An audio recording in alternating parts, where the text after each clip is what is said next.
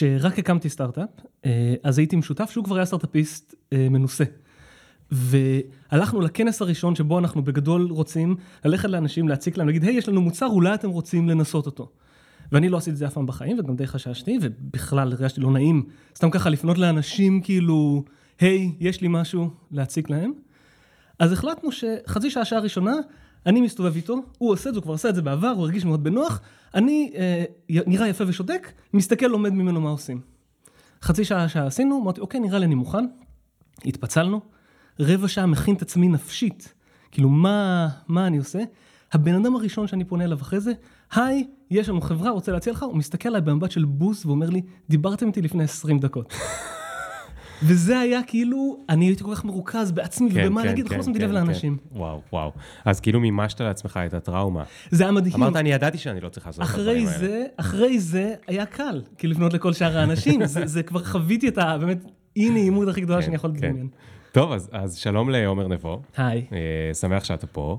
ויש uh, לנו שני דברים לדבר עליהם, אבל נדבר על אחד פחות ועל אחד יותר. Mm-hmm. אה, אם היינו סטארט-אפ אה, בתחום היזמות אה, הסטארט-אפיסטית, אם היינו, לא סטארט-אפ, אם היינו פודקאסט בתחום היזמות הסטארט-אפיסטית, מה שאנחנו לא, אז היינו מדברים איתך המון על זה שמכרת לא מזמן את החברה שלך, נכון. בתחום ה-AI, לאיל מקיאז'. נכון. אנחנו נדבר על זה גם קצת כי זה מעניין, אבל אנחנו לא מהסוג הזה של הסטארט-אפים, אנחנו לא פחות, אם לא הרבה יותר, מתעניינים במיזם שאתה קשור אליו, שנקרא אלטרואיזם אפקטיבי, mm-hmm. נכון? בטח, כן. אה, שאתה תספר לנו עליו אה, המון, והוא קשור לקשר בין הקריירה שלך לעשיית טוב או נתינה ו- וכולי. נכון. אפשר לנחש מהמילה אלטרואיזם. Mm-hmm. תספר לנו איך הגעת לזה, מה זה בכלל, איך זה מעניין אותך, ולא פחות מעניין לכל המאזינים, בין אם הם כאלה שעובדים, שכירים, מחפשים עבודה וכו' וכו' וכו', איך אפשר להכניס את הדבר הזה לתוך המחשבות שלנו על קריירה. מדהים. נכון? כי זה אחד הדברים הכי... מדהים, זה אחד הדברים המשמעותיים, ואחד הדברים שאני אישית מעורב בו בתוך אלטרואיזם אפקטיבי,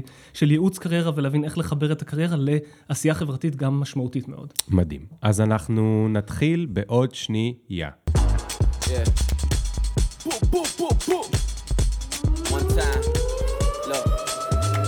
Ring the alarm. Hot ass nigga, yeah. big ass head so my dreams get bigger. Yeah. Me campaign strong so my flows get sicker. Yeah. Confidence bigger than a drunk ass nigga. Look, I'ma work graveyard shit. מה קורה היום? מצוין. אתה רוצה שאני אתחיל עם הסיפור המביך שלי? לך על זה, כן. אוקיי, אז עומר ביקש שאני אכין לו קפה, כשהוא הגיע. והאמת שלפני שהוא הגיע, שאלתי אותו מה הוא צריך ואיך הוא שותה את הקפה, והוא כתב לי, אה, כל עוד יש בזה אה, חלב וסוכר, אני בסדר. ובסוף לא מימשת את האיום של להכין לי כוס עם חלב וסוכר. נכון, נכון, נכון. ואיימתי עליו שאני אכין לו אה, כוס רק עם חלב וסוכר, בלי קפה בכלל, כי ראיתי סטנדאפ של נייט, אני לא זוכר את ה... משהו, סטנדאפיסט מאוד מצחיק, שמספר איך בטעות הוא תמיד מקבל כוס עם חלב וסוכר בסטארבקס, כי הוא לא יודע להזמין קפה. כמו עומר פה שלנו, מסתבר.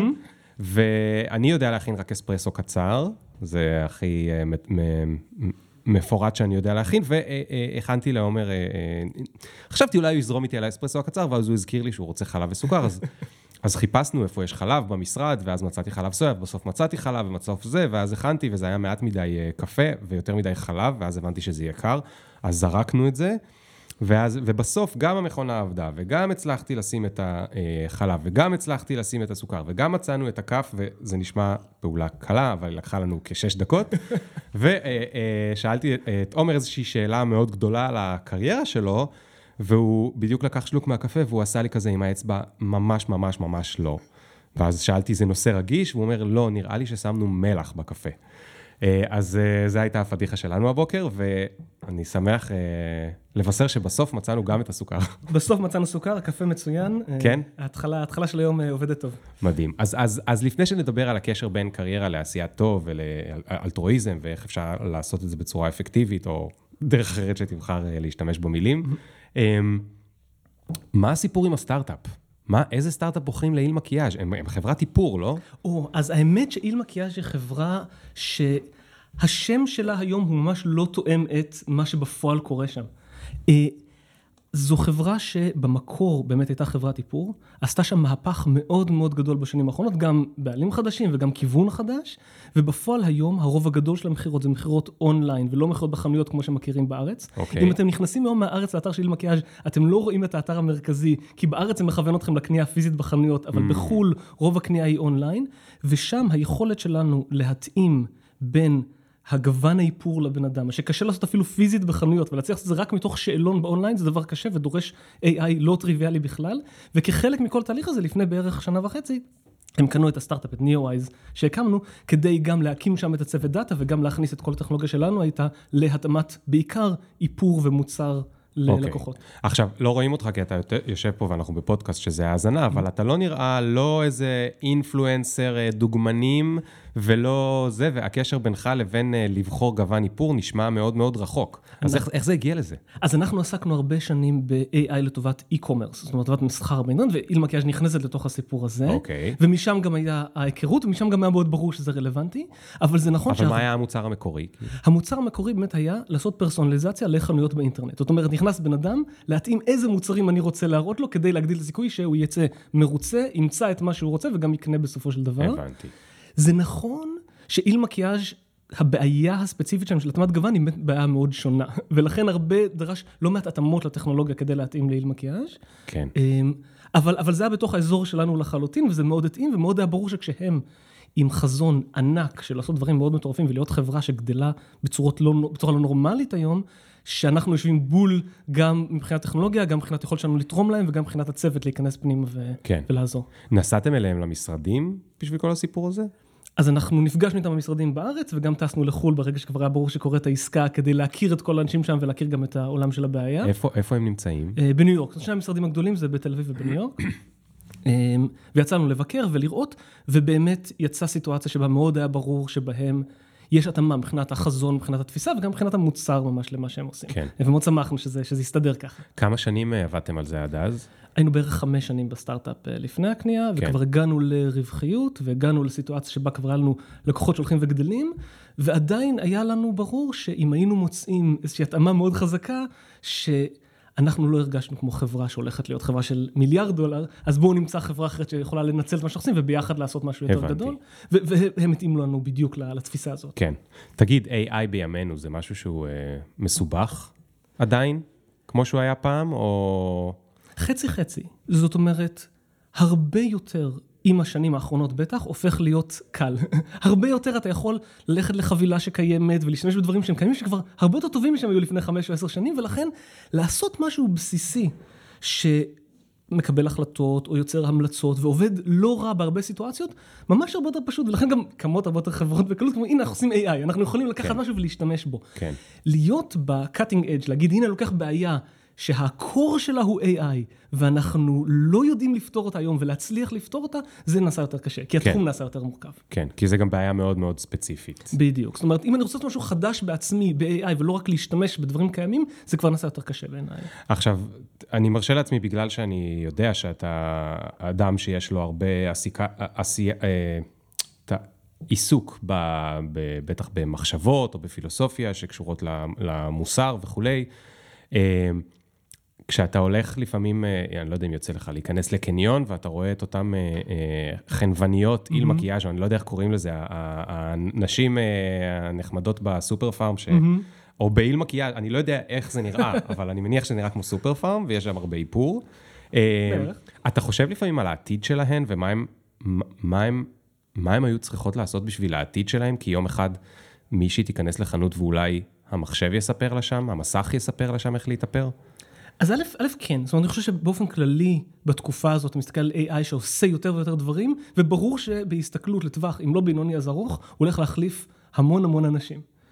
אני חושב שחשוב לשים לב, א', שהדבר הזה קורה די מהר, ולמצוא איך אנחנו עוזרים לאנשים שמאבדים את העבודה, או שפתאום העבודה שלהם יורד, או כמות, כמות שצריך מהם, וזה לא רק אנשים שמציעים מוצרים בסופר, כן? כן. זה המון אנשים שעושים פעולות שמחשב לאט לאט יודע להחליף. אבל בעיקר, בעיקר להבין שהבעיה כאב של האנשים זה כאב שהוא קורה בטווח זמן מסוים. זאת אומרת, להבין איך אני עוזר לעבור את הנקודה הזמנית הזאת, שיש אנשים שלמדו מקצוע מסוים, או יש להם ניסיון מקצוע מסוים, לעזור להם לעבור למשהו אחר, או לעזור להם אפילו להעביר את השנים עד הפנסיה, כשזה לפעמים הסיטואציה, כן. כי בטווח הארוך, האנושות מרוויחה מזה ממש ממש המון. כן. אז להבין איך אנחנו מתקדמים ועוזרים על הדרך לוודא שאף אחד לא ככה או כמה שפחות אנשים נופלים בצד הדרך בגלל השינויים האלה. כן, אז זה ממש סגווי טוב לנושא השני, אבל אני עדיין אתעקש לגנוב לך עוד 2-3 אה, דקות מה, מהסיפור.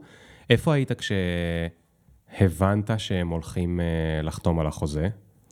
וואו, אני לא חושב שהייתה נקודה אחת שבה זה קרה, אני חושב שזה ממש תהליך שבו, אתה יודע, מתחילים בשיחה הראשונית, שאני אני הלכתי לא להגיע אליה, זאת אומרת, אה, כשבא מישהו, בוא דבר עם איל מקיאז', נראה לי שיש מצב לשיתוף פעולה, תקשיב, הם כל כך רחוקים מאיתנו, חברת איפור שאני הכרתי אותם באופליין ולא את מה שהם, אז היה כבר, אבל, אבל הרבה היה בתכנון של האונליין, לא נראה לי ש, שיש למה, ובסוף אותו בן אדם שקישר אמר לי, תקשיב, תיפגש עם המנכ"ל, אתה תעוף על מה שהוא מתכנן לעשות, תעוף על הבן אדם עצמו. ושני הדברים האלה היו נכונים, ואני מאוד כן. שמח בדיעבד שזה קרה. ולאורך הדרך זה כל הזמן ההרגשה שזה קורה הולכת ולאט לאט לאט מתגברת. הייתה שיחה טובה, יופי. הגיע פתאום תנאים מסחרים מאוד מאוד מהר, בשונה מהרבה שיחות דומות קודמות שהיו, פתאום זה היה, נפגשנו ביום חמישי, הוא אמר, תקשיב, אני טס לחו"ל ביום שבת, האם אתה יכול מחר בבוקר, שישי בבוקר, להגיע עם השותף שלך, נשב על זה 4-5 שעות.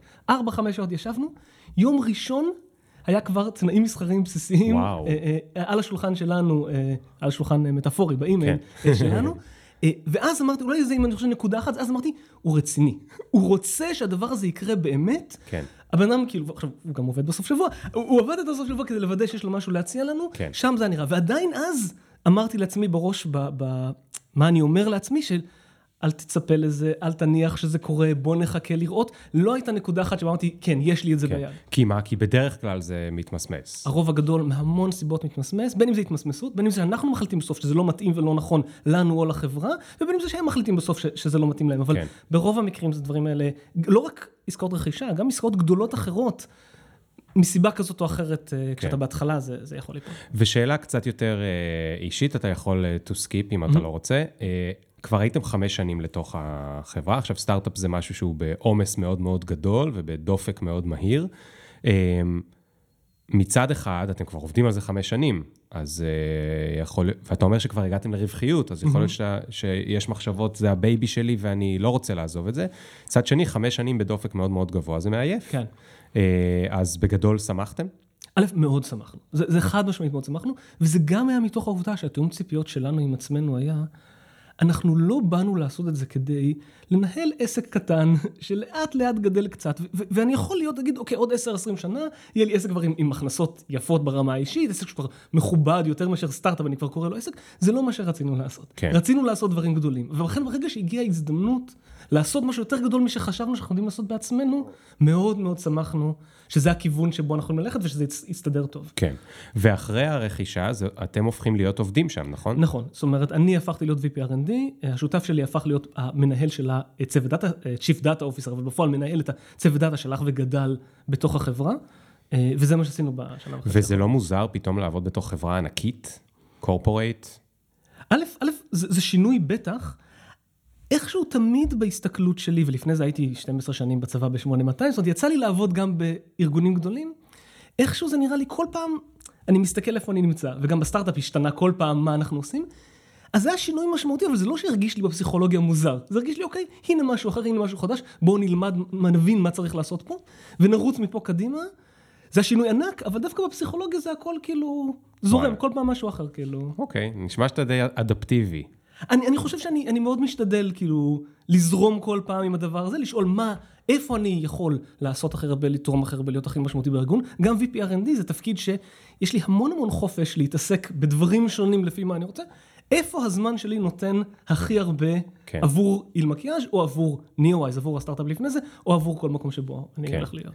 אז אוקיי, אפרופו איפה הזמן שלי ולאן הוא הולך, אז בוא, אז בוא נדבר טיפה על אה, אלטרואיזם אפקטיבי, ותנסה להתחיל מלפרק ממש את המושג בשבילי ולהסביר מה זו התנועה הזאת, אבל גם מה הפירוש של המושג ו- ומאיפה הוא הגיע. אז, אז, אז שנייה, אפילו לפני הפירוש של המושג, ותכף נגיע לזה, אני ממש מבטיח, אני כאילו אתן כן את הקונספט הבסיסי כמו שאני תופס. לפני כמה חודשים קניתי הביתה אה, בלנדר כזה של נינג'ה, שעושה שייקים ועושה דברים, וברור שלפני שאני מוציא 500 אלף שקל על בלנדר, אני עושה את כל מחקר השוק שאני יכול, נכון? כל הדגמים, יתרונות וחסרונות, איפה אני מוצא אותו חיסון. יש פה עבודת מחקר, לא כן, עבודת מחקר כן. מרשימה ברמה אקדמית, אבל בטח ברמה האישית שלי, כי אני לא הולך עכשיו להשקיע 500 אלף שקל במשהו, סתם מה שיצא יצא. וזה נורא ברור לי שהדבר הזה נכון גם אם אני קונה קנייה אחרת משמעותית, מחשב, בטח אוטו, וגם בדברים שאני עושה בעבודה. אני עכשיו רוצה להחליט על פרויקט איזה כיוון אנחנו עושים, ברור שאני לעשות את כל העבודה הזאת.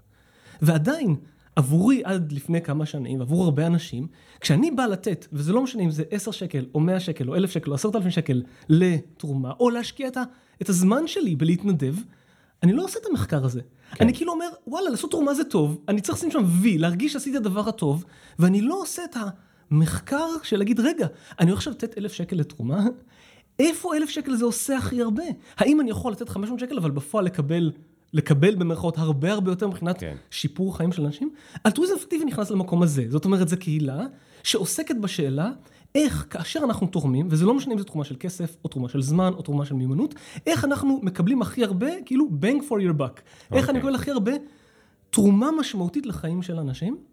ומשם אלטרואיזם אפקטיבי בא להגיד, כשאני עושה אלטרואיזם, כשאני בא לעשות משהו שהוא לטובת אחרים, איך אני דואג שזה גם על הדרך כן. יהיה אפקטיבי. אפקטיבי מבחינת, אז זה אפקטיבי רק מבחינת ה-ROI, כמו שתיארת, או גם אפקטיבי מבחינת ה... אמ, זאת אומרת, ROI לך או ROI להם? אז ROI לתרומה. זאת אומרת, בהקשר של אלטרואיזם, ה-ROI הוא להשיג כמה שיותר שיפור משמעותי בחיים של אחרים, כן. וזה נורא תלוי סיטואציה. זאת כן. אומרת, אם אני עכשיו מדבר על התערבות כדי לשפר בריאות של אנשים עניים במדינות מתפתחות, אז אני רוצה לשאול כמה חיי אדם מאושרות הצלחתי לייצר, נכון? Mm. שזה יכול להאריך חיים וזה יכול לשפר את איכות החיים. כן. אם אני מדבר על תרומה לבעלי חיים, אני רוצה לדאוג שהתנאים שלהם ישתפרו, אז אני שואל, במובן הזה, כמה כן. חיי תרנגולת, כן, הצלחתי לשפר ולתת. אם אני מסתכל על תרומה לדברים עתידיים. אני רוצה, היום זה, זה בשנה האחרונה נעשה גם דבר שמדברים עליו הרבה, לדבר על שיפור היכולת של האנושות להתמודד עם מגפות. כן. שיתופי פעולה בינלאומיים, לעשות מחקר על איך אנחנו מתמודדים עם מגפות. אז הרבה פעמים אני יכול לעבוד על זה שנים, אין מגפה, עכשיו אנחנו לצערנו בסיטואציה שיש, אבל אין מגפה, איך אני בכלל שואל מה זה אומר עבודה אפקטיבית, mm. כשאני מדבר על דברים מהסוג הזה. זאת אומרת, הצורה שבה אנחנו מסתכלים על אפקטיביות היא שונה מאוד לפי הסיטואציה, לפי המקום, לפי מה אנחנו עושים לתרום לו. אבל בכל מקרה האמירה היא לא רק לתת ולשים את ה-V, אלא לשאול איך אני באמת עושה תרומה שהיא משמעותית. כן. עכשיו תסביר לי שנייה באופן, לפני שנמשיך רגע לדבר על התנועה ועל העקרונות שלה, באופן אישי, איפה זה פגש אותך? למה לך זה היה כל כך אה, אה, חשוב? אז אני אגיד, אני הכרתי במקור את כל הקונספט דרך אח שלי, שהיה מאוד מעורב בהמון סוגים של התנדבויות ותרומה מגיל בערך אפס, וכשהוא סיפר לי על זה, זה היה... כאילו obvious. ברגע שאומרים לי את זה, רגע, אתה תורם, כן? חשבת, מדדת, בדקת? התשובה היא, לא. וברור שאני צריך, זה כאילו היה הכי, הכי מביך שלא יצא לי עד עכשיו לחשוב על זה.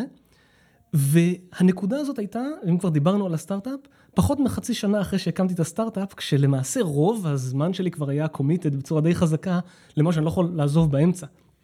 אה, אז התעסקתי וקראתי והייתי מעורב כמה שנים, כשאח שלי אמר, אני רוצה להקים את אלטרואיזם אפקטיבי ישראל, להקים את הקהילה בארץ, לנסות לקדם את זה פה, אז אמרתי לו, אני בפנים, והזמן שמצליחים למשוך מאיפשהו וכולי, לנסות לעזור להקים, יחד עם עוד לא מעט אנשים, אה, אה, את הקהילה הזאת בארץ, וככל שעובר הזמן, גם עצם העיסוק בזה, והמחשבה על זה, והדיבור על זה, רק מכניס אותי גם יותר עמוק ברמה של, ממש הפסיכולוגית של ההרגשה. כן, כן. אני מדבר על איך לעשות טוב לאנשים, ברור שזה גם גורם לזה שאני רוצה להיות מעורב ולקחת חלק ולהיות משמעותי בהקשר הזה. כן. אז במה בעצם הקהילה עוסקת? זאת אומרת, האם זה רק כל אחד חושב לעצמו על התשואה המקסימלית, או שיש גם ממש קשרים עם עמותות, עם... עם...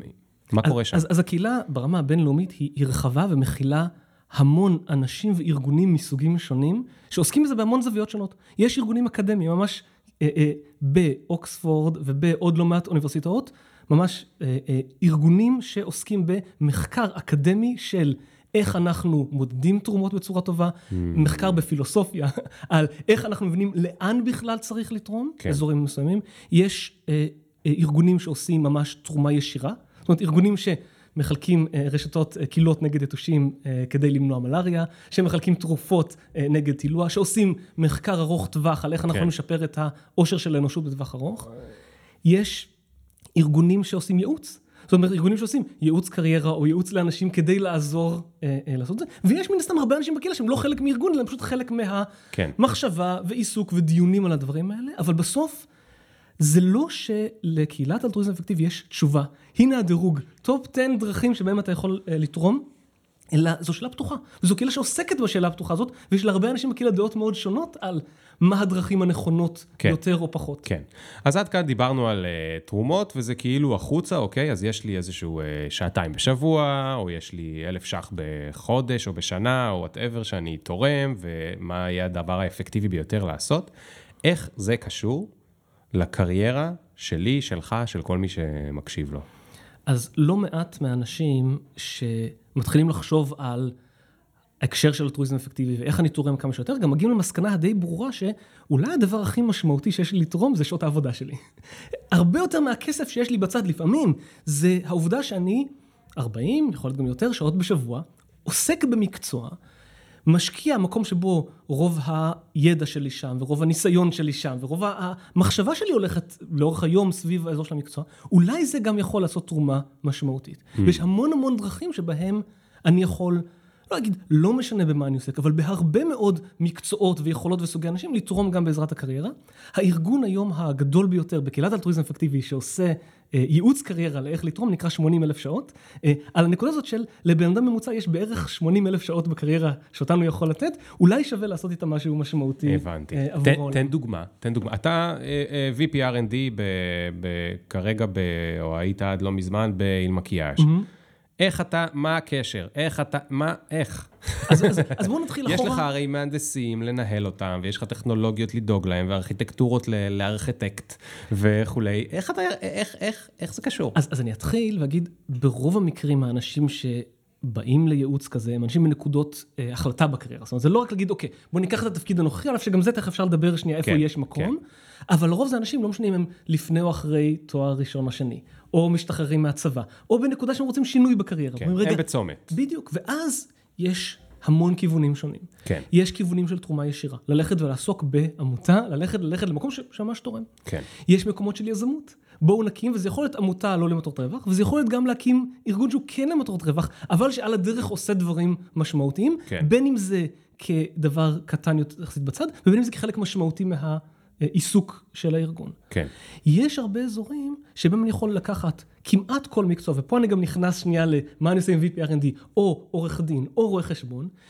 אם אתה מאוד טוב במקצוע ומשקיע חלק מהשעות שלך, פרו בונו, כתרומה לארגון, הרבה פעמים ארגונים ועמותות שאין להם הרבה כסף, לקבל תרומה של עורך דין מומחה של כמה שעות בשבוע, יכול להיות קפיצה ענקית. כן. בטח ובטח שיש מקצועות שבהם אם אתה מצליח להיות משמעותי ומומחה, אתה יכול לתת תרומה שהיא יוצאת דופן. עיתונאי לדוגמה, או איש תקשורת, אם אתה הופך להיות מישהו בעל שם, ולפעמים זה הימור, אתה אומר, אני הולך עכשיו למקצוע הזה, כי המיומנויות שלי שם, והפשן שלי הוא לשם, אבל אני מבין שחלק גדול מהמטרה וחלק מהסיבה שאני עושה את זה, זה כדי להגיע למידת השפעה כזאת, שהיכולת שלי לעשות דברים טובים תהיה גדולה. כן. אז אני מלכתחילה הולך וכותב גם על דברים שיש להם תרומה חברתית ויש להם השלכה, ועוזרת לאנשים, לאנשים כן. לבוא ולתת יותר נניח, כן.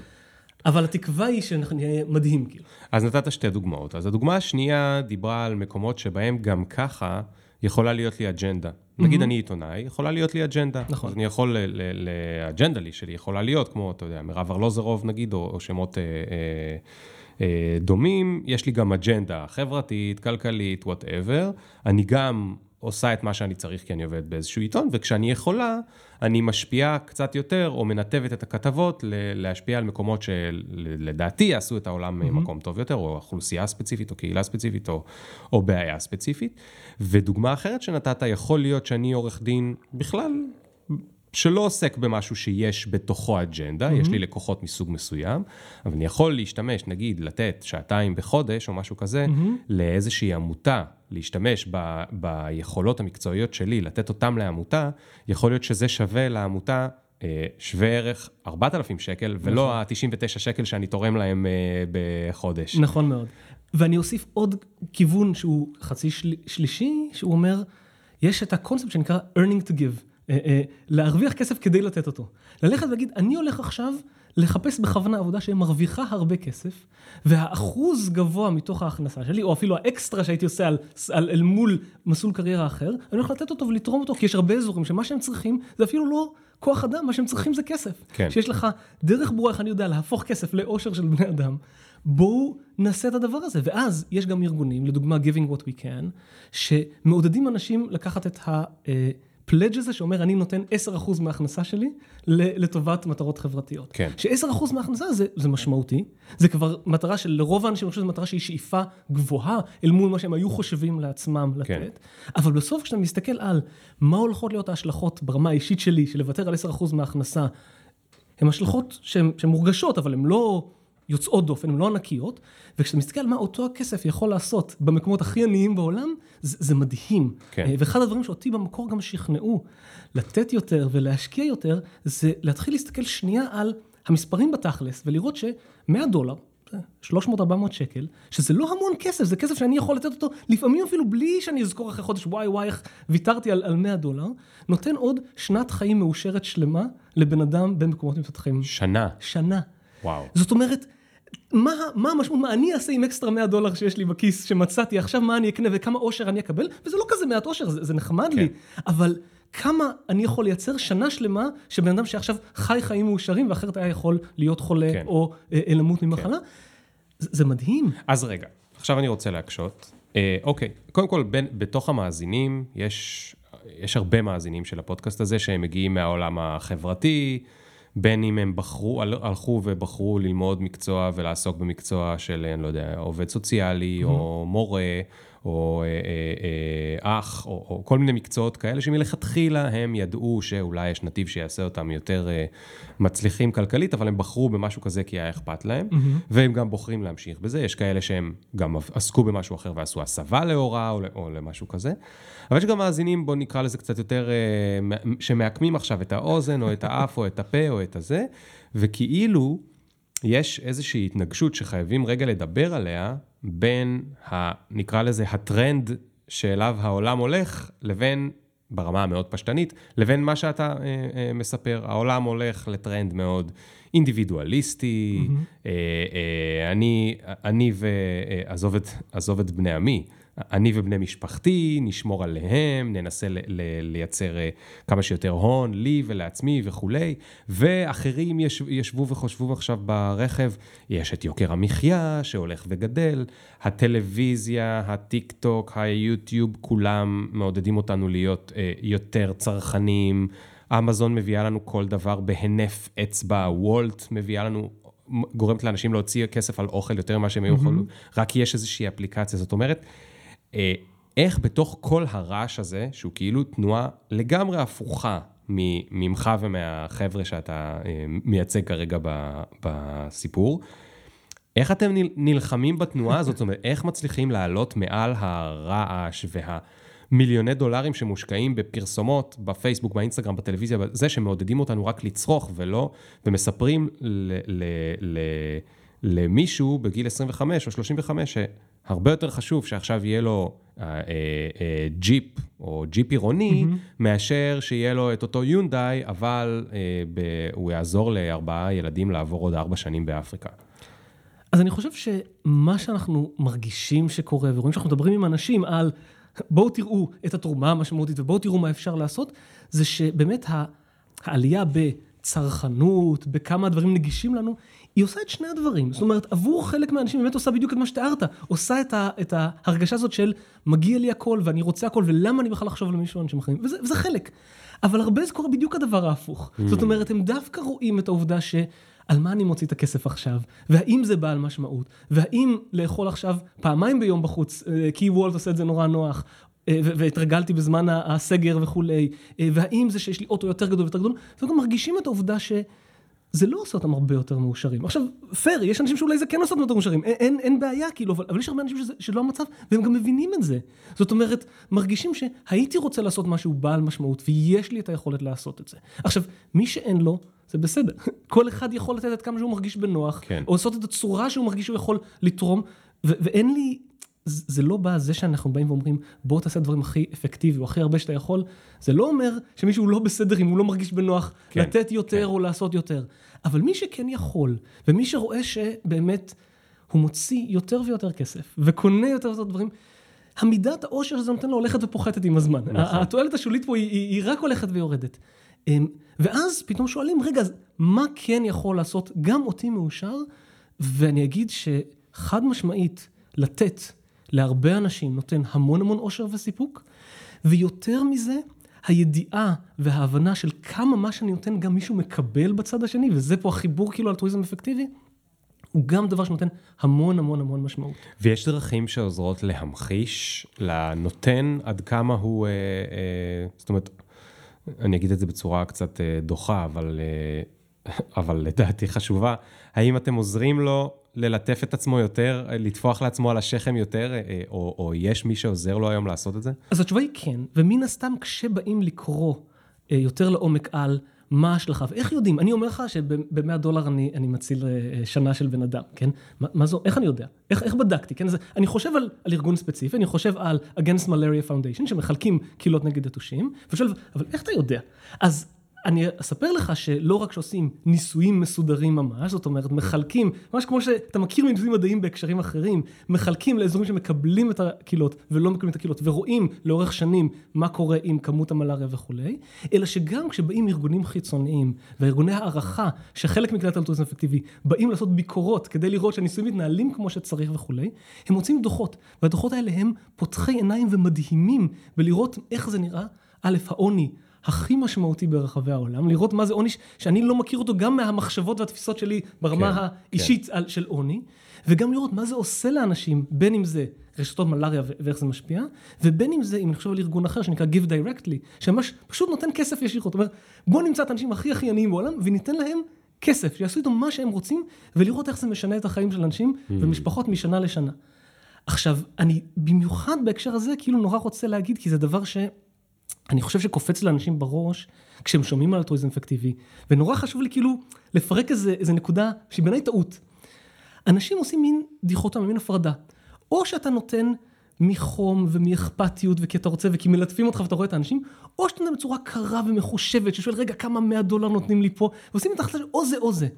ובעיניי זה, זה הכי לא נכון שיכול להיות. דווקא האנשים בעיניי שמעורבים ומשקיעים ורוצים למדוד ולדעת, זה הרבה פעמים, לא תמיד, אבל הרבה פעמים האנשים הכי חמים ואכפתיים. והאכפתיות הזאת הולכת למקום הזה של, רגע, אבל איך אני, זה כל כך כואב לי אם נתתי ולא קיבלו אותה כמות אנשים, כן. ויש אנשים שעדיין יכלו לקבל ולא, כן. ולא הש- השתפרו החיים שלהם. ודווקא במובן הזה, זה לא שהמקום של המדידה בא ממקום נורא קר וחישובי, הוא בא ממקום שבו אני אומר, אבל אנחנו גם ככה נותנים את הכסף הזה. כמה זה נורא שיש אנשים שיכלו להיות בריאים, או להיות בחיים, או חיים שהם יכלו להשתנות מהותית, ולא עשינו את זה כי, כי לא טרחנו, או, או לא חשבנו לבדוק את הדברים כמו כן, שצריך. כן. אתה יודע, זה, זה מזכיר לי, אה, בגלל שאני גם אה, במקור מהנדס עם חשיבה הנדסית, אז החשיבות האפקטיביות האלה, המילה אפקטיבי הוא מאוד כזה הנדסית, הן לא יכולות לצאת לי מהראש. אז נגיד הייתה תקופה שהייתי מקבל כל הזמן שאלות באימייל כשהייתי כותב הרבה בבלוג, ומתישהו זה, זה לקח כל כך הרבה זמן מהיום שכבר הפסקתי לענות. ואז חזרתי לענות והייתי עונה ככה, אה, מצטער, אין לי זמן לענות לכל השאלות. אם אתה או את מוכנים שאני אכתוב את התשובה בעילום שם, בלי לציין את שמך, אה, בבלוג שלי, אני מוכן לענות על התשובה. אז זה שווה את הזמן. זה יהיה מעט כן, אנשים וזה שווה את כן. הזמן. וככה גם נולד הפודקאסט בסוף. זאת אומרת, במקום שעכשיו אני אלך ויעשה אחד על אחד עם מישהו, ו- ולמרות שאין אין ספק שאחד על אחד זה משהו שהוא אה, מדהים, וישב עם מישהו וידבר איתו על, ה- על הקריירה שלו, אם אני יכול באותו זמן לעשות פודקאסט ולראיין עוד מישהו ועוד מישהי ועוד מישהו ועוד מישהי, שהם ייתנו את כל העצות שלהם, וכל מי שרוצה עכשיו יכול להקשיב, וזה הכל מתועד וזה, אז זה כאילו מכפיל של אלף מאשר אה, אה, שעה אחת של אה, אה, הקדשה למישהו, וזו אותה חשיבה אה, אפקטיבית. אה, אני, אני רוצה עכשיו, אני יודע שאתה עושה אה, ממש הרצאות וייעוץ אה, על, אה, על אה, איך להפוך את הקריירה ליותר אה, אה, עם אלטרואיזם אפקטיבי. תן דוגמה למשהו מהדברים ש, שמדברים עליהם שם. נגיד שאני... אה, אה, בא אליך ואני מספר לך אני עובד אה, אה, עכשיו בסטארט-אפ פה בג'ולט, אה, ונגיד הגעתי מתחום ה... לא יודע מה, מתחום התוכן. אה, מה, מה אתה מספר לי? על מה, אז- על מה אז- אתה מדבר איתי? אני אגיד קודם כל, שיחת ייעוץ כזאת של שעה, לרוב מתחילה בלפחות 20 דקות, חצי שעה, שבה אני רק שואל שאלות. כי, כי באמת בסוף אתה אומר, הנה, נתת לי שני משפטים על איפה אתה נמצא, זה ממש לא מספיק כדי שאני אוכל להגיד דברים אינטליגנטיים על מה כדאי לך לעשות. הרוב הגדול זה באמת להתאים בצורה אישית וספציפית את מה שאנחנו יודעים להגיד, לקשר, להציע, אמ, ולכן... זה לא שאני, אני יכול לתת דוגמאות תכף, אבל, אבל זה לא שאני יכול להגיד לך, הנה, אוקיי, וואלה, שמעתי, הכרתי, עכשיו אני אספר לך מה כן, כדאי לך כן. לעשות לדעתי. ויותר מזה, אני גם כמעט אף פעם לא נותן תשובות חד משמעיות, כי, כי בסוף אני יכול להציע דברים, ואני יכול לתת כיוונים, או להגיד שווה לחשוב גם על הדבר הזה, הנה מקומות שאתה יכול לקרוא עוד כן. על הכיוון הזה, אבל בסוף אני לא יודע להחליט עבור בן אדם אחר מה הוא רוצה לעשות, אני רק יודע אולי להציע דברים ש, שלא שמעו. אמ, הרבה דברים כן חוזרים על עצמם, וזה העצות הגנריות, הדברים שהרבה אנשים לא חושבים עליהם כשהם חושבים על תכנון קריירה, זה גם נכון בהקשר של אפקטיביות, זה גם נכון לתכנון קריירה באופן כללי. אה, ולדוגמה, אחד הדברים האלה זה הקונספט של אה, הון קריירה. הקונספט שאומר, ככל שאתה מתקדם אתה צובר מיומנויות, אתה צובר קשרים, אתה צובר ניסיון, אפילו צובר שורות ב-CV שלך שאפשר לך לעשות יותר. כן. ואם אני מסתכל על רוב האנשים, שהם אנשים צעירים, נניח בין גיל 20 ל-30 שבאים להתייעץ איתנו, אני יכול להגיד להם אחרי היכרות קצרה, האימפקט המשמעותי שתעשה בחיים שלך, ככל הנראה לא יהיה בחמש שנים הקרובות. ככל הנראה הוא יהיה קצת יותר מאוחר, וזה יכול להיות עוד חמש שנים, או עשר שנים, או חמש עשרה שנה. מעניין. למה? אז פשוט כי מה שאתה צובר על הדרך, שזה אותו הניסיון וההיכרות והקשרים והמיומנויות, עושה אותך הרבה יותר חזק קצת יותר מאוחר בקריירה. והרבה פעמים שווה לבנות תוכנית, והתוכנית היא לא תוכנית שלב, שלב, שלב, איפה בדיוק אני אהיה בעוד עשר שנים. היא תוכנית שאומרת איך אני בונה את עצמי עכשיו, כדי שבעוד שנתיים או חמש שנים יהיה לי יותר מיומנויות, יותר ניסיון וגם יותר אפשרויות. איך אני בונה משהו פתוח שאם אני אשנה את דעתי, או אוהב דברים קצת שונים, או אגלה דברים על ההתאמה שלי והאהבה שלי בחיים של מה אני רוצה לעשות, שאני במקום טוב לתרום אז יותר. ובהקשר מאוד מאוד דומה לזה, הסתכלות שהיא, בוא נסתכל על הקריירה לא רק כסדרה של דברים שאני עושה כדי לקבל כסף, ניסיון ולתת תרומה, אלא גם כסדרה של ניסויים. מה אני לומד מכל שלב בקריירה? איך אני שואל את עצמי, אני חושב שמעניין אותי לתכנת, אבל אני עדיין לפני תואר ראשון ואין לי ניסיון משמעותי בתכנות, איך אני, בלי להשקיע אולי שלוש שנים של תואר או שנתיים של ניסיון במקום עבודה, איך אני מבין ועונה על השאלה האם אני יודע, והאם אני טוב, והאם אני אוהב לתכנת. כן. אה, ואז אתה מדבר על האפשרויות של לעשות פרויקט, ללמוד במשך שבוע באינטרנט. ו- ואני עוד זוכר, כשאני עשיתי את התואר הראשון שלי במדעי המחשב, ושיעור הראשון, בסמסטר הראשון של מבוא למדעי המחשב, ושואלים, מי מכם אי פעם תכנת? ורק שליש מהכיתה הרים את היד.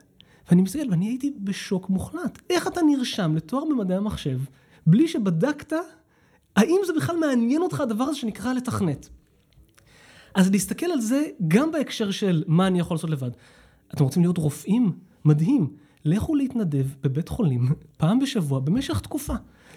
תלמדו על האווירה, תלמדו על האנשים, תראו את העבודה, גם לא שאתם עושים, תראו מקרוב את העבודה שעושים אנשים אחרים. למצוא את הדרך שאתם יכולים ללמוד מראש ולא לבזבז, ואני אומר לבזבז שוב, מהכל לומדים משהו, אבל לא לבזבז שנתיים ולגלות שזה לא כן, מתאים לכם, כן. כשניתן לעשות את זה בחודש. יש פה, היו פה, היו פה בפודקאסט כמה שהיו מאוד מסכימים איתך, כי הם סיפרו איך הם הפכו להיות מרופא לאדריכל, או מעורך דין לבעל עסק לעיצוב, ו- ועוד אה, אה, הרבה מאוד אה, סיפורים. אה, איך, איך אתה מתמודד עם העניין שעכשיו את, אתה בא ואני מקשיב לך, אתה מאוד, אה, אה, יש לך חשיבה עמוקה, מה שנקרא. זאת אומרת, אתה, אתה אפילו קצת אה, נרתע משטחיות. אני שומע את זה בין השורות, ואני מקווה שתסכים איתי. מסכים ומעריך את זה שאתה אומר, תודה. זאת אומרת, אתה, אתה יודע שיש גם עצות שטוחות, זה מפחיד אותך, אתה גם לא רוצה בטעות לצאת מישהו שנותן עצות שטוחות. נכון. אני, אני מאוד אה, מסכים. והנה בעיה שנתקלתי בה הרבה פעמים כש, כשבאמת מישהו ביקש אה, עצה על הקריירה.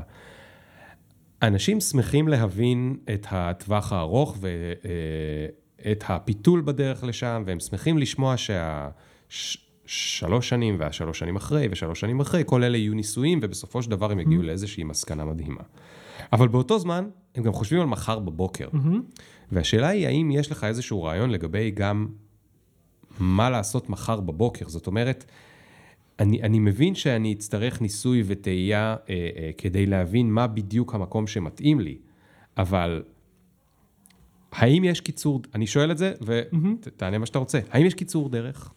תראה, רוב האנשים שמגיעים, אם יש להם דילמה של מחר בבוקר, היא דילמה מאוד קונקרטית. זה לא תמיד נכון, לפעמים הם ממש לא יודעים מה רוצים מחר בבוקר ואין להם שום מושג מה, מה ברוב המקרים, יש להם דילמה קונקרטית. יש לי את המסלול של התואר שחשבתי ללכת, עכשיו הציעו לי, לא משנה אם זה, אם זה תואר שני, הציעו לי לעבוד במעבדה אחרת, או אם זה תואר ראשון, הציעו לי במקום זה ללכת לעבוד בגוגל, כן? כאילו, קיבלתי איזושהי הצעה ספציפית, ועכשיו אני מתלבט מה לעשות, ואז אין פה, אתה אומר, עצות שטחיות, אין פה קיצורי דרך, כן? לשאול את היתרונות והחסרונות, לשאול מה אנחנו רוצים לעשות בטווח הארוך, אבל לקחת, כמעט תמיד הבן אדם מגיע עם כבר השיקולים ש- שהיו להם, כסף, עניין, כל הדברים האלה, ואז אנחנו מוסיפים פנימה את השיקולים הנושאים שאולי הבן אדם לא חשב. זאת אומרת, הרבה פעמים כשאנשים מגיעים ורוצים לתרום, אני יכול להביא קצת את הידע של איזה מסלולים בסופו של דבר מובילים לתרומה משמעותית, שלא תמיד האנשים מכירים את כל הכיוונים. אז זה עוד מידע שאני יכול להוסיף כן, להתלבטות. כן. האזור הזה של ניסויים והערך של למידה ומידע, בן אדם לא חשב על זה מראש. ואז הוא אומר, אוקיי, בוא נשאל, האם, יש עכשיו דילמה, האם כשתלך לפה, האם אתה תדע בעוד שנה או שנתיים לענות על השאלה הזאת בדיעבד ולהגיד לאן תלך בשלב הבא, או שלא תדע, או שעדיין כן. תהיה בסימן שאלה הזה עם עצמך. כן, כן.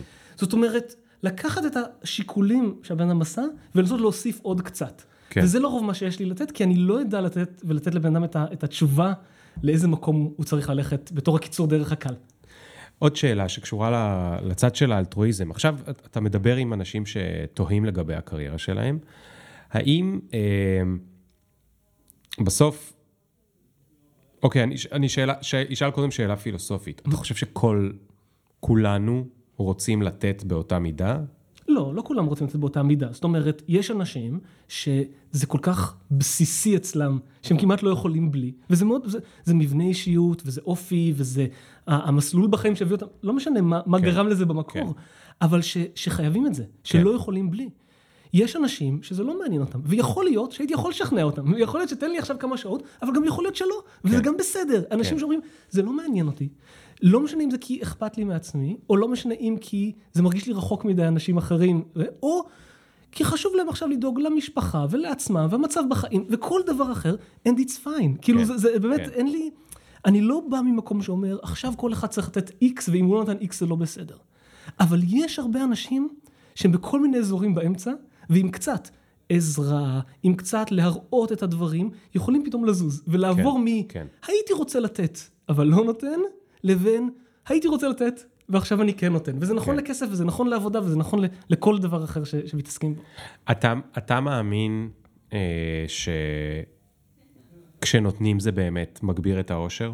חד משמעית. עכשיו, שוב, כל אחד עם החוויה האישית שלו, כן. אבל, אבל זה נכון לחוויה האישית שלי, וזה נכון להמון אנשים שיצא לדבר איתם, זה גם נכון על זה שמחקרים אה, שעשו, ושוב, אני מכיר את זה מהפן של הקריירה, אבל, אבל מחקרים שעשו על איזה פרמטרים בקריירה משמעותיים וגורמים לאנשים גם לאושר, כן. אז עבודה שנתפסת כמשמעותית ותורמת, זה היה אחד החזקים שהוא משמעותי מאוד לאושר של אנשים. כשלדוגמה, כסף, משפר את האושר שלך עד לרמה מסוים, אבל יש לו תועלת שולית פוחתת נורא נורא חזקה. מעבר למידת שכר מסוים שהיא תלויה מן הסתם בהוצאות ובסביבה שבה אתה נמצא, הרווח של עוד כסף לאושר שלך הוא מאוד מאוד מאוד נמוך. כן, כן.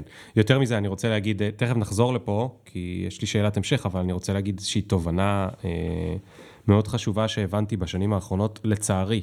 תובנה שקשורה ל... נקרא לזה עלייה ברמת החיים, mm-hmm. אוקיי? בן אדם... אה, אה, או, או זוג או משפחה עובדים קשה, אה, חוסכים קצת, ומה שמקובל בעולם הקפיטליסטי זה שרמת החיים שלהם עולה לאט לאט. זאת אומרת, פעם ב... Mm-hmm. יש כאלה שהרמת חיים עולה בבת אחת, אבל בדרך כלל זה... היא עולה לאט לאט, אה, לא יכלו לממן רכב ועכשיו יש להם רכב, אחרי עשור אולי יש להם כבר שני רכבים, אולי הם קנו, רכשו לעצמם דירה או חצי דירה, או שאם הם שוכרים אז הם שוכרים במקום קצת יותר נחמד. אולי אחרי עשר שנים יותר מאוחר הם נוסעים קצת יותר לחו"ל, אולי הם קונים בגדים קצת יותר יפים. וה... איך זה הגיע לתובנה? אנחנו שוכרים דירה ויש לנו בבית דלתות שנטרקות בשקט. אתה יודע mm-hmm. מה זה? כן, כן. אין להם, לא צריך להפעיל את הידית. זה, זה קצת כמו אסלה שיורדת, ב- גיליתי שיש דבר כזה, אסלה שמורידה את עצמה, כדי שהרעש של האסלה לא יעשה אה, זה, אוקיי? סלח לי שנייה שאני נכנס למקום הכ- הכי לא אלטרואיזם ולא אפקטיבי שזה, כי הוא, הוא, זה יגיע תכף. אה, ודיברנו בצחוק על זה, עכשיו זה לא דירה שלנו, זו דירה שאנחנו אה, שוכרים, לא היינו יכולים לממן דירה כזאת אה, יפה במרכז תל אביב, ודיברנו על זה שהיה מאוד קשה לעבור לבית אחר שבו הדלתות לא נטרקות בשקט, כי נגיד שמישהו נכנס אז הוא מעיר את השני ו- וכל מיני דברים כאלה. התרגלתם. ועד כמה זה מטומטם ו- וקפיטליסטי ו- ואידיוטי, אבל גם דיברנו על זה שהדלת הנטרקת בשקט, בכוונה אני, שוב, סליחה, אבל בכוונה אני נתקע על הדוגמה הכי מפגרת, כי זה בטח נכון לדוגמאות הרבה יותר גדולות. הדלת הנטרקת בשקט הזו, אה, הסבה לי אושר בשבועיים הראשונים שעברנו לדירה, ועכשיו אנחנו גרים שם כבר שנתיים, ואני כמובן לוקח את זה כמובן מאליו. נכון. קצת כמו מה שסיפרת על הכסף. זאת אומרת, אה, באותם מחקרים שאני מכיר, ויש את זה גם אצל אה, דניאל פיק בדרייב, הוא מדבר על זה הרבה, וגם נכון. בטד שלו ובהרבה מקומות אחרים, הבוס בא ונתן לי העלאה, אני מפוצץ במוטיבציה, אחרי שבועיים אני חוזר לאותה רמת מוטיבציה שהייתה נכון. לי קודם. הייתי מאושר מהעבודה, אני מאושר, הייתי מבואס מהעבודה, אני מבואס. זה בערך שבועיים, זה בערך הזמן שבו התלהבתי מהעלאה. וזו הסיבה שיש עשרות מחקרים שמראים שמוטיבציה באמצעות כסף לצד המעסיק אפילו, עזוב רגע את הצד mm-hmm. המועסק, הצד המעסיק, זו דרך לא אפקטיבית לגרום לאושר אצל עובדים, או למוטיבציה. זה עוזר לטווח מאוד מאוד קצר, ועדיין זה הדבר הכי נפוץ, כי אנחנו מטומטמים, אבל, אבל לא חשוב. ובאותה מידה הבנתי שגם הדלת הנטרקת, או רכב נכון. קצת יותר גדול, או בגד קצת יותר יפה, כל הדברים האלה אנחנו מתרגלים אליהם, ואחרי שבוע-שבועיים, אנחנו כבר לא שמים לב, או אולי אחרי חודשיים, אוקיי? בסדר, אם מישהו ממש יש לו, קנה רכב עם מערכת סטריאו מדהימה, והוא מצליח ליהנות ממנה חודשיים, אחרי זה אנחנו כבר אה, אה, זה. ומה זה הזכיר לי? זה הזכיר לי אה, התמכרות לסיגריות. הרי מה, מה הם מסבירים בהתמכרות לסיגריה? שאחרי זמן לא רב, אתה כבר לא נהנה מהסיגריה, אתה לא נהנה כשאין לך את הסיגריה. כן. ברווח בין הסיגריות אתה לא נהנה, נכון? זה אותו דבר גם עם סוכר ועם כל, כל, כל התמכרות שאנחנו נמצאים בה. אנחנו מתישהו מגיעים למצב שה... או קפה, שאני מכור אליו. אני צריך את הקפה כדי לא להיות יותר ערני, אלא להיות ערני באותה מידה שהייתי לפני שהתמכרתי נכון. לקפה. וכשאני מתרחק מהקפה, אני יותר עייף ממה שהייתי אי פעם. אה, למה אני מספר את כל זה? כי אם אתה, ואני חוזר, עכשיו אני אחזור לנקודה ההיא. אם אנחנו, נגיד אני ואתה פה שיושבים, וכנראה שבזה אנחנו שותפים, אנחנו מאמינים שלתת יותר באמת יכול לגרום לאנשים אה, אה, אושר, ובצורה כזאת שאני חושב שהיא, שהיא לא הופכת למובן מאליו. זאת אומרת, בניגוד לקפה ולסיגריה ולרכב mm-hmm. ולדלת שנטרקת בשקט, אה, לתת ולתת ולתת, כל פעם שנותנים, מקבלים mm-hmm. עוד פעם איזושהי אה, אה, חוויה ש, של, אה, ולא משנה אם זה בא במקום אגואיסטי, אלטרואיסטי, וואטאבר. אז השאלה היא, האם לא אה, מצווה עלינו ללכת ולהיות קצת יותר, אה, נקרא לזה, אה, איך קוראים לזה בנצרות? אה, מיסיונרים. מיסיונרים, ו- ולהגיד, תקשיבו, חבר'ה, אתם מסתכלים על הדבר הלא נכון. אתם קונים לכם בגד יותר יפה, אתם מסדרים שהדלת תתערק בשקט בבית, אבל אתם, אתם, אתם, לא, אתם לא תצליחו לגרום לעצמכם לאושר, ואני מציע לכם דרך הרבה יותר טובה. זאת אומרת, אם כל שבוע תיתנו תרומה קטנה בזמנכם או בכסף, אתם באמת כל שבוע תמשיכו להיות, להגדיל את רמת האושר שלך. אז מצווה לנו המון דברים מתוך המחשבה הזו שאתה מתאר, כן? מצווה לנו קודם כל לנסות לעשות את ההפרדה הלא קלה בין אותם הדברים שהם משמעותיים ומשפרים את החיים שלנו לאורך זמן, שזה גם תרומה, אבל זה גם לא רק, כן? לעשות עבודה שאתה מרגיש שאתה טוב בה, שאתה זה, זה גם אושר לאורך זמן שהוא לא, אה, אה, שהוא לא נעלם אחרי אה, כן. שבוע. אפילו התאמה של נניח, אם מדברים על קריירה, התאמה של קריירה לתנאי החיים שלך. נכון, אם אין לי עכשיו שעתיים נסיעה כל יום הלוך חזור לעבודה, שזה דבר שאומנם מתרגלים אליו, אבל הוא עדיין כואב גם כשרגילים, אה, זה דבר שהוא משמעותי, וגם תרומה זה דבר שהוא, שהוא משמעותי. ובהחלט חלק ממה שאנחנו רוצים לעשות ועושים, ויש חלק מהארגונים בתוך הקהילה וגם לא בתוך הקהילה, בהקשר של תרומה, כן? שגם בקהילת האלטרואיזם הרחבה ולא אלטרואיזם אפקטיבי, הרבה מה שעושים, זה בדיוק סוג המיסיונריות הזאת, זאת אומרת לבוא ולהגיד, תראו, זה משמעותי, זה תורם, זה עושה אתכם מאושרים, זה דבר שכדאי לעשות אותו מכל הסיבות השונות. אמ, וגם להיות חכמים באיך שאנחנו עושים את זה. זאת אומרת, אם אני מדבר על שהתרומות אפקטיביות, גם איך שאנחנו מחפשים תרומות ומשכנעים אנשים תרומות, גם שם שווה לחשוב איך אנחנו להיות אפקטיביים. כך סתם כדוגמה, ארגון שנקרא Founders Pledge. אה, שהולך לאנשים שמקימים סטארט-אפים, ואומר בואו תתחייבו מראש, שכשתעשו אקזיט או אירוע כלכלי משמעותי, נראה לי 2% מתוך זה, אה, תתרמו לדברים, עמותות, אפקטיביות, משמעותיות וכולי. כי הרבה יותר קל, כשאני סטארט-אפיסט בתחילת הדרך, להגיד, אה, כשיהיה לי את האקזיט הענק של ה-100 מיליון דולר, אז אני אתן 2 מיליון דולר כן. אה, אה, לתרומה. כן, מאשר שהכסף כבר נכנס בבנק, והוא נמצא ואני כבר כן. חילקתי בראש שלי מה ילך לאן, עכשיו לוותר על שני מיליון דולר, זה, זה מרגיש כמו המון. כן. אז במובן הזה, לחשוב על איך אנחנו מביאים אנשים למקום הזה, בטח אם זה יעשה אותם מאושרים יותר, ובטח אם זה יעזור לחיים של אנשים אחרים, להבין איך אנחנו עושים את המיסיונריות הזאת בצורה חכמה. כן. אני חושב שזה... אה, טוב, יש לי הרבה מחשבות סותרות. רציתי להגיד משהו אה, שאני חושב שהוא חכם ומטומטם בו זמנית. אם, אתה יודע, יש היום את כל השעונים החכמים האלה שמודדים את הדופק ואת הלחץ דם, גם אצל אנשים מאוד צעירים שבהם זה לא כזה חשוב בדרך כלל, אה, אבל הם לא מודדים להם את רמת העושר. אז המחשבה שלי הייתה, אם הייתי, אם הייתי יכול לראות שהדופק שלי מצוין והכסף שלי בבנק עולה, אבל אני בעצם סובל אה, בצורה קצת יותר אה, זה, אז זה היה עוזר לי. אבל הצד השני של זה, ש- שהסיבה הסיבה שחשבתי שזה רעיון מטומטם, זה עניין הטווח הקצר והארוך, mm-hmm. שהוא אותו, אותו עניין שקשור לקריירה, ולפני שבוע ישבה פה אה, נועה הילזנטראט, שהיא אה, צעירה מדהימה, בת 22, כבר יש לה מיזם שנכנס לבתי הספר על איך ללמוד דברים שלא מלמדים בבית ספר וכו' וכו' וכו' וכו'. ואיתה הייתה לי שיחה והיא היא, היא הבינה ולא הבינה אותי עד הסוף, אבל זה קשה בגיל 22, אה, אה, עם כמה שהיא מדהימה וגאונה כמו בת אה, 50.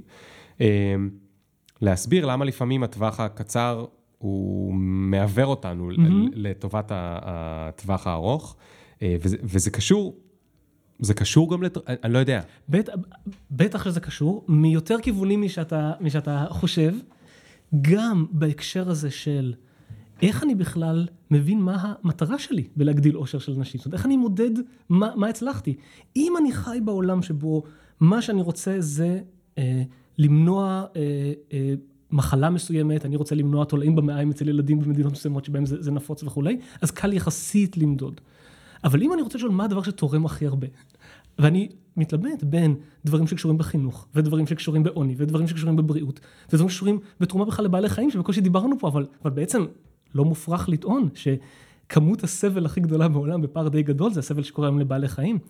אמ, איך אני בכלל שואל, מה זה האושר הזה שאני מחפש אותו, מה אני רוצה לתרום, ויש גם עיסוק ממש אקדמי, חלקו בפילוסופיה וחלקו באזורים יותר, בוא נגיד, כלכליים, שעוסקים באיך אני בכלל מודד ומשווה ושואל איפה התרומה שלי הכי משמעותית, בהקשר כן. של ממש מה אני מייצר. ואני אגיד כיוון אחר, אולי אפילו יותר משמעותי שבו זה מתחבר, טווח קצר, טווח ארוך, במובן אפילו יותר רחב מזה.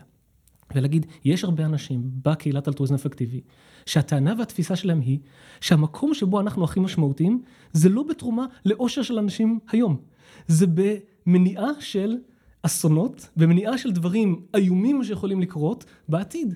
כן. ולהגיד, אחלה, אתה אני... כמובן רומז על משבר האקלים למשל. או, אז משבר אקלים זו דוגמה הכי מוכרת והכי חזקה שממנה, אני חושב שרוב האנשים שאוהבים את האינטואיציה הזאת של, רגע, אני יכול להסתכל על זה ולהגיד, העולם יכול להיות כל כך הרבה יותר גרוע.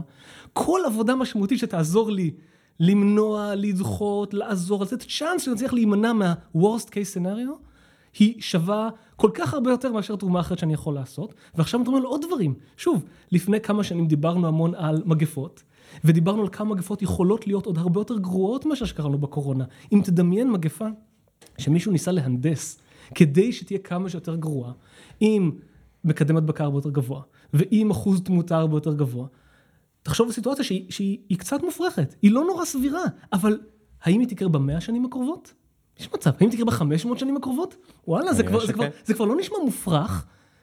והאם, וכמה שווה לנו להשקיע עכשיו בלמנוע או להיות מוכנים יותר לסיטואציה הזאת, גם מתוך הבנה שאני היום לצורך העניין חושב על להקים ארגון שיטפל ב, לא משנה אם זה מגפות, או מלחמה גרעינית, או אה, אה, נזקים של טכנולוגיה עתידית, סיכוי 99 אחוז, שהוא לא יהיה רלוונטי, שישתנו דברים, ו... עזוב, לא עשיתי כלום, אבל סיכוי אולי נמוך שעשיתי משהו שההשלכה שלו כן, היא ענקית. כן. והקטע הזה של טווח קצר, טווח ארוך, הוא זה שכמעט כל המבנים החברתיים, התמריצים שלנו, תסתכל על מה משתלם לפוליטיקאי לעשות, מה משתלם לפקיד ממשלתי לעשות, שמקבל החלטות, עכשיו תקצה תקציב גדול למניעה ומוכנות למלחמה גרעינית. עברו ארבע שנים אתה בבחירות שוב, מה זה ירוויח לך? מי עכשיו, איזה אקסטרה הצבעה אתה תקבל, כי היית מוכן למלחמה שלא קרתה. אז כל המוטיבציות וכל התמריצים שקיימים הטבעיים, הם לדברים לטווח יותר קצר. כן. ולכן גם אנחנו, אנחנו מזניחים את האזורים האלה. ואחת הסיבות שאנשים טוענים שזה דברים שהם נורא חשובים, זה בדיוק כי הם מוזנחים. זה בדיוק כי, אה, אה, ואפשר לשאול עד כמה, וכנראה שהתשובה היא ש, שדי מוזנח, אה, משבר האקלים זה דבר שהוא מוזנח, והיינו צריכים לעשות יותר, אבל בטח שהדברים הפחות מוכרים, הם כן, עוד הרבה יותר מוזנחים. כן, כן. מה, מה קורה שם בשיחות על אה, אלוהים בקהילה הזאת? לא, לא, לא התכוונתי אלוהים כשלעצמו, התכוונתי ה... אמרת קודם, אני צריך להחליט האם לתרום לחינוך, נגיד, של אה, ילדות בכפרים אה, הודיים, mm-hmm. לעומת מלריה באפריקה. עכשיו, כל עוד לא הכנסת את המילה אפקטיבי, mm-hmm. אז אין בעיה, אז אני נמשך לזה, לחינוך, אז אני אתרום לחינוך, ואני נמשך למלריה, אז אני, אז, אני, אז אני אתרום למלריה. אבל כשמכניסים את המילה אפקטיבי, יש פה פתאום מין כזה, רגע, מישהו יכול להגיד, mm-hmm. מי זה האלוהים הזה שיודע להגיד מה יותר חשוב? אה, אה? אז, אז א', תמיד יהיה בסופו של דבר בסיפור הזה נקודה שהיא ערכית, מוסרית, אישית, שאני לא יכול לתת לך את התשובה, גם אם היה לי מספרים מושלמים להכל. כי בסוף, אני יודע להגיד, הערכה גסה וכולי, אתה יודע לייצר שנת אדם מאושרת ב-100 דולר, אתה יודע לייצר סדר גודל בערך, זה מספרים עוד פחות מדויקים, שממש אל תיקח אותם בצורה מדויקת, נניח באזור ה-100 שנות תרנגולת מאושרות. וואלה, עכשיו מה אתה מעדיף? האם אתה חושב שחיים של בן אדם שווים בערך פי עשר מתרנגולת, תתרום לקמפיינים שמשכנעים חברות אה, לא להשתמש בכלובי סוללה. באמת, אתה מרוויח כן. כל כך הרבה יותר ברמה המוסרית האישית שלך. כן. אבל אם אתה חושב שהחיים של בן אדם שווים בערך פי אלף, אז, אז התשובה היא הפוכה. יש אזור שבו אני לא יכול לפתור עבורך את הבעיה, נקודה. אבל כל שאר האזורים, אז אפשר לעזור. כן. ולעזור זה יכול להיות, הנה באזורים של בריאות ועוני עולמי אפשר לעשות ניסויים מסודרים, לתת תשובות שהן די טובות. אזורים של חינוך, שאני יודע הרבה פעמים למדוד דברים שקשורים למה שאני רוצה. ציונים, הכנסה עתידית, עושר של תלמידים, אה, אה, אה, אפילו כמות הימים שהם הגיעו לבית ספר. אבל אני לא תמיד יודע למדוד את הדבר המדויק שאני רוצה, כן. כי חינוך זה דבר שקשה כן. לי. או דברים שכמעט שאין לי יכולת למדוד, ואני צריך להתמודד בלוגיקה וחשיבה והיגיון, כמו עם אסונות עתידיים. אני לא יכול למדוד כמה עשיתי בפועל והצלחתי. יש מקומות, לדוגמה, הגוף שעושה מדידה לעמותות, הכי מוכר והכי גדול היום נקרא GiveWell, והם ממש בסוף, אם אתה נכנס שם לעומק של, ה, של המסמכים שלהם, יש להם אקסל ענק עם כל הנתונים וכולי, ואתה ממש יכול להיכנס לערכים הכאילו מוסריים, כן. ולהגיד, אני רוצה לתת את הערך הזה ל, ל, לסוג השיפור הזה, או אני, למחקר הזה שקראתי עליו, אני פחות מאמין, אז אני רוצה לתת לו מקדם ביטחון כזה וכזה, ולקבל בסוף האקסל הזה יכול לתת לך תוצאה, כאילו אם אתה מכניס את העדפות האישיות שלך, כן. ולקבל את ה... את, את התוצאה. עכשיו שוב, זה לא שזה חשבון ובסוף תעשה מה שהנוסחה אומרת, אבל לראות את המספרים להרבה אנשים שזה סגנון החשיבה עוזר כן. לקבל מושג ולקבל החלטה בסוף בעצמם על מה נראה להם התרומה הכי משמעותית. תגיד, ב... לקהילה שלכם בטוח יש קבוצת פייסבוק, נכון? יש קבוצת פייסבוק, אלטרואיזם אפקטיבי בפייסבוק תמצאו, יש אתר, שוב גוגל, אלטרואיזם אפקטיבי ישראל, אה, יש שם א', הרבה תוכן שתרגמנו מאנגלית לאנשים שיותר נוח להם בעברית, אבל אפשר גם לחפש אפקטיב אלטרואיזם ולמצוא המון תוכן באנגלית okay. כן. הרבה יותר. וגם באתר של הקבוצה בישראל אפשר גם לבוא ולבקש ייעוץ, בין אם זה ייעוץ קריירה. הייתי רוצה לתרום, אני לא בטוח מה, אני לא בטוח איך, אפשר לבקש מדהים. שם ואנחנו נחזור, אה, וגם ייעוץ על כל דבר אחר כן. שמשמעותי. ותגיד, בקבוצה בפייסבוק, מה היה הדיון הכי סוער בשיא תקופת הקורונה? היו המון דיונים, גם בקבוצת פייסבוק הישראלית וגם בפורומים העולמיים. אה, א', עד כמה זה נכון לעזוב את הדברים שנחשבים עבור הרבה אנשים יותר משמעותיים ולהתגייס עכשיו לקורונה. וזו השאלה נורא קשה. כי בטח האנשים שמראש כבר עסקו במגפות וכולי, ברור שהם עוסקים כן, בקורונה, כן. וזה הכי טריוויאלי.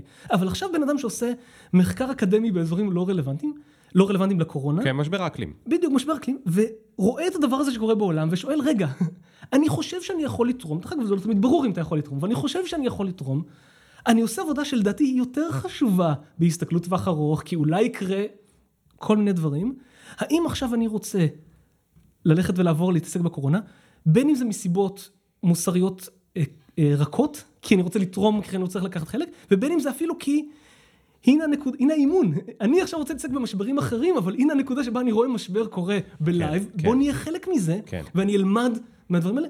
היה המון המון דיונים, חלקם גם באמת חמים ואמוציונליים אפילו, כי, כי באמת זה היה נקודה שבה העולם היה במשבר, העולם היה באי ודאות, וזה שם את הסימן שאלה של רגע, איפה המקום של קהילת הטוריזם האפקטיבי, שכבר שנים מדברים בפרט על אזור של מגפה, איפה אנחנו בתוך הסיפור הזה. כן, כן.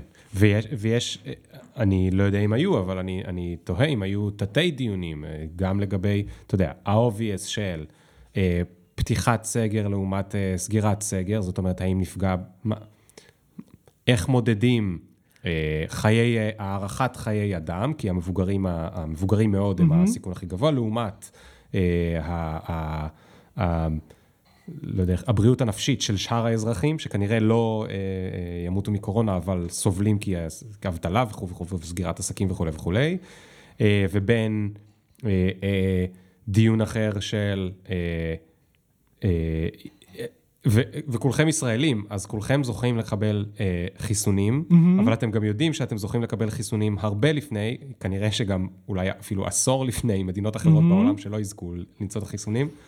אז היו המון דיונים מכל הסוגים האלה, בפרט אה, כיאה קהילת אלטרואיזם אפקטיבי, הרבה מהדיונים באמת נעו סביב איפה אנחנו יכולים לתרום. זאת אומרת, איפה בסוף הדיון של סגר לא סגר, רוב האנשים בקהילה אין להם את הכוח להשפיע בנקודות האלה, אבל איפה אזורים שבהם כן יש לנו את היכולת ללכת לעזור, בין אם זה שיש לנו הרבה אנשים באזורים טכנולוגיים, ואולי שם יש אזורים של ניתוח שיכולים לתרום או לא, ודרך אגב, מעט אנשים שיש להם גם ניסיון רלוונטי בהקשר של אה, אה, ביולוגיה ואזורים כאלה תרמו, והשאר פחות יכלו לעשות דברים משמעותיים בהקשר הספציפי הזה, ובין אם זה איפה שבקהילת אלטרואיזם אפקטיבי עולמית, באמת היה הרבה דחיפה והיה להם תרומה משמעותית לזה שהתחילו מוקדם לעשות ממש ניסויים בבני אדם בקורונה, זאת אומרת שאמרו בואו ניקח אנשים צעירים שהסיכון שלהם נמוך.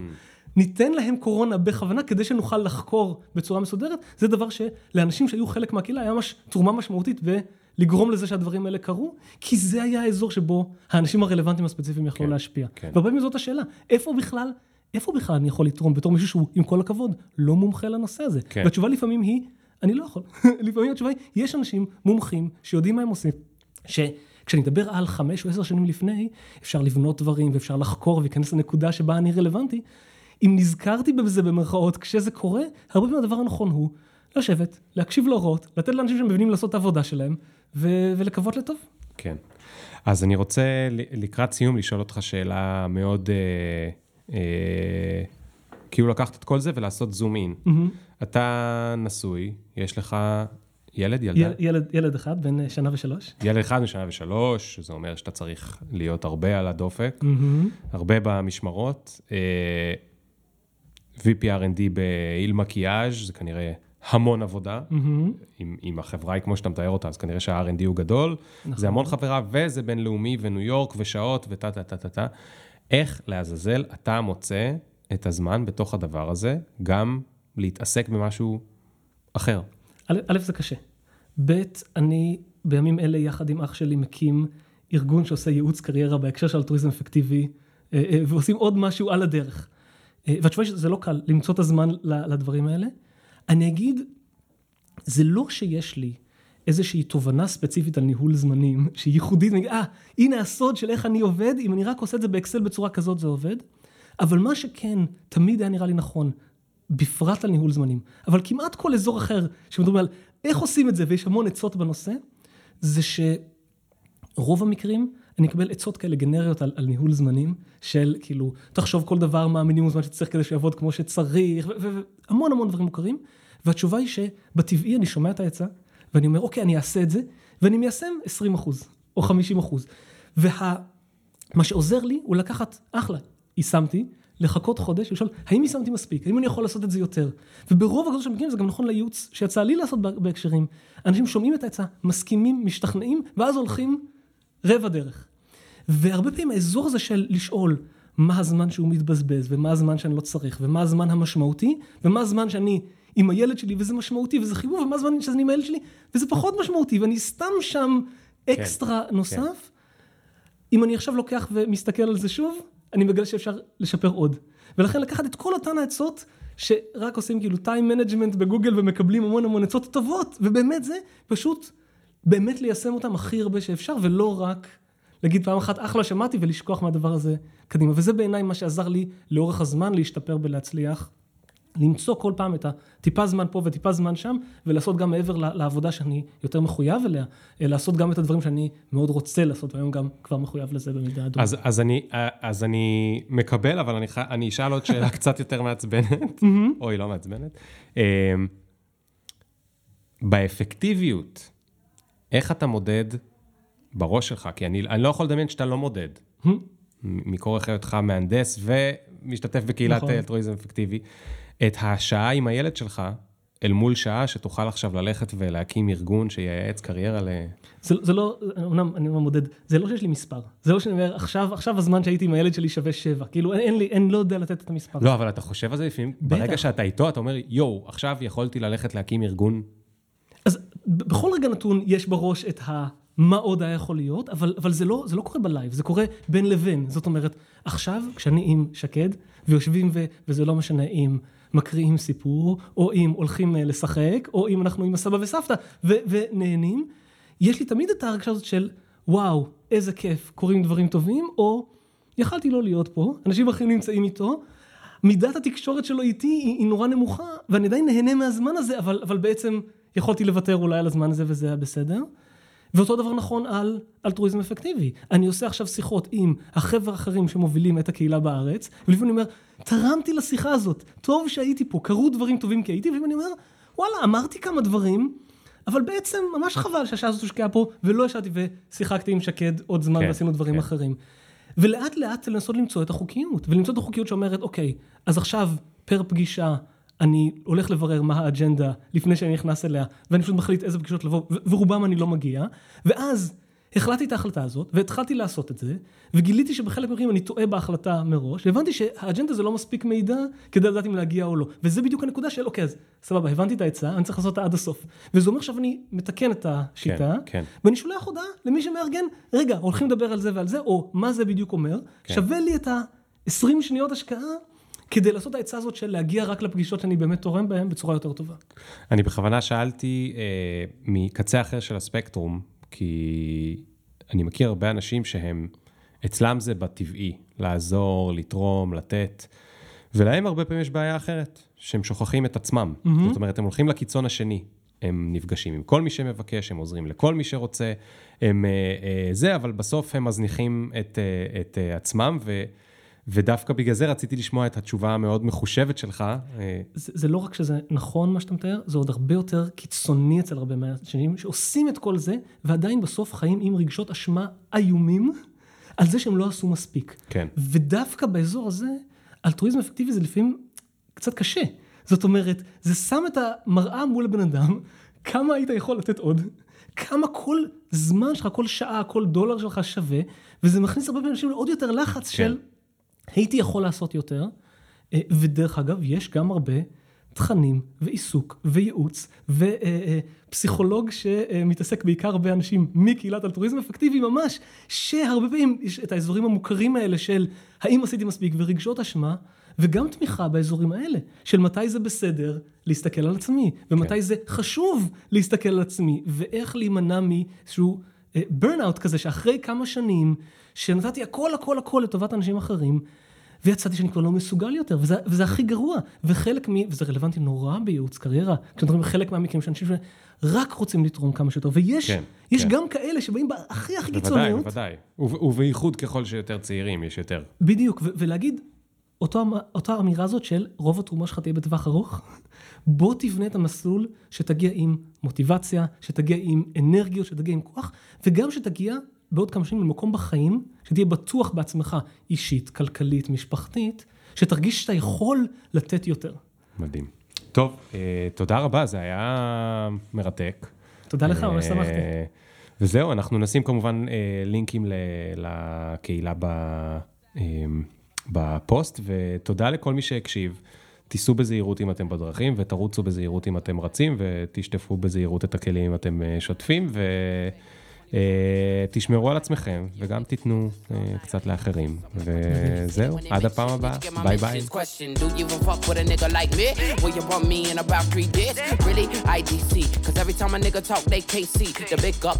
Fuck your filter, me can't go run, but me can't repeat. Nah.